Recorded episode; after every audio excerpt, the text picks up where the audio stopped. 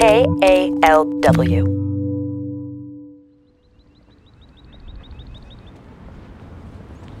The music concourse can be seen as the cultural heart of Golden Gate Park. This wide oval plaza is filled with fountains and framed by museums and the band shell housing the venerable Golden Gate Park Band. Now it's time to head out of this area to go to a place that's even more timeless. This is the Golden Gate Park cast from KALW Public Media. I'm your host, Hana Baba. We climb upstairs as we head south. Skateboarders love this area with all its open space and levels. Buses drop off folks heading for the California Academy of Sciences. But we're headed around that building into a wooded area. You'll find people around here are often in a very good mood. And why not?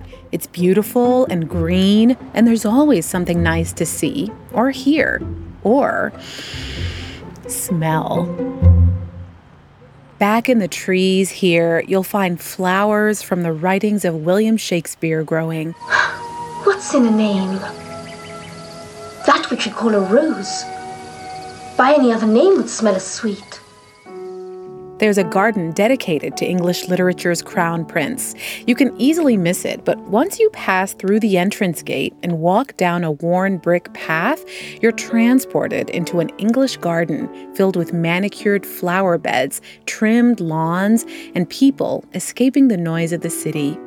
Jeremy Dalmas visited the garden. Thanks, Tommy. Let me see if I can find it up here because ah I, I know a bank whereon the wild thyme blows, where oxlips and nodding violet grows, quite over canopied with luscious woodbine, with sweet musk roses and with eglantine, there sleeps Titania, some time of the night, lulled in these flowers with dances and delight. Joe Shimoleski is scanning a row of bronze plaques. Each one is stamped with quotes from William Shakespeare's works. And that comes from A Midsummer Night's Dream. We're in the Garden of Shakespeare's Flowers. It's an enclosed nook of Golden Gate Park that's filled only with plants mentioned in the writings of the Bard. Shimoleski is one of the park's gardeners, and he loves the flowers here. Along the fence there is the eglantine roses. What's an eglantine rose? Oh, I, I just found out what it is. It's a great rose. It's an old tea rose, so it spreads, it puts out a very nice flower, but then you just get this brilliant rose hip behind it. And so, yeah, it's very nice. Yes. cool. yeah. And so, uh, so that's what that is. This garden, though it's special, is not really unique. Uh, this is one of several Shakespeare gardens throughout the country, and uh, there are several others around the world.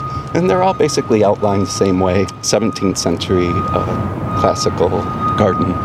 Cleveland, Manhattan, Vienna, Johannesburg, all of them have Shakespeare gardens. Most of them were built in the early part of the 1900s. This one opened in the summer of 1929. And there's a reason why there are Shakespeare gardens and not Mark Twain or Hemingway gardens. Eric Anderson, the superintendent of Golden Gate Park, says that the bard's work translates well to landscaping. He mentions plants really vividly and really in depth in, in a lot of his works. Do you have a favorite flower here? Or favorite tree? To be honest, I think it's my favorite tree is the cedar here.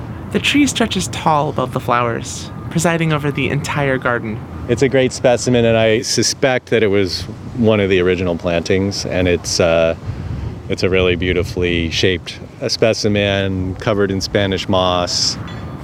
Lauren Sabatin comes to the garden often. Today, she's lying on a blanket with an old book. I was actually just reading my poetry book and trying to draw some inspiration and do some writing.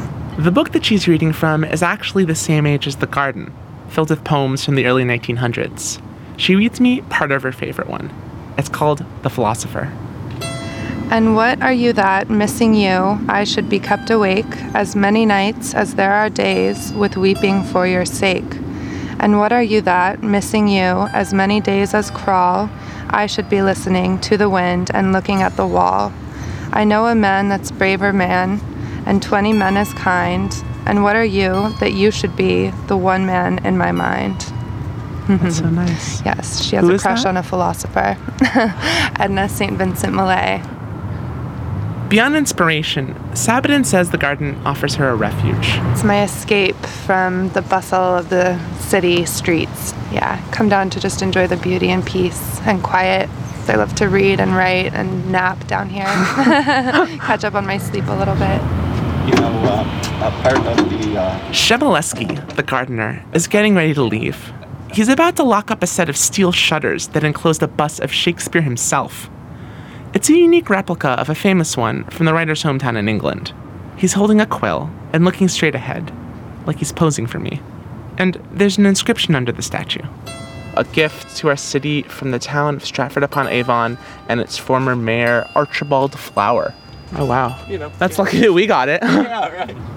Park Superintendent Anderson says they normally keep the statue locked away. Perhaps, back in 1929, you could have valuable busts sitting out in the open, but not so these days.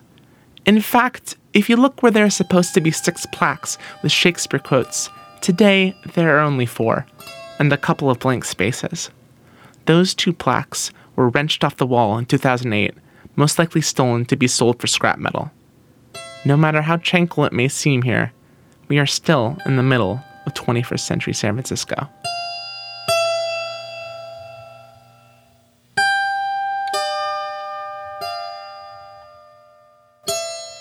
That story was told by Jeremy Dalmas. You've been listening to the Golden Gate Parkcast. Next time, we're heading into another garden, one of the best smelling spots in San Francisco. The Princess Anne has the nice double double flower, and it has like all the scent. You can smell it just walking by. So that's my favorite. Go give it a whiff. Take a moment to smell the roses with us next time on the Golden Gate Parkcast.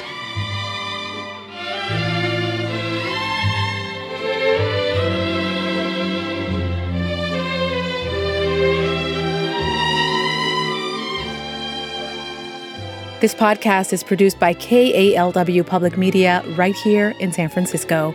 Our team includes Shireen Adil, David Boyer, Gabe Graben, James Rowlands, Victor Tense, and Ben Trefny. Thanks for listening. Until next time, I'm Hana Baba.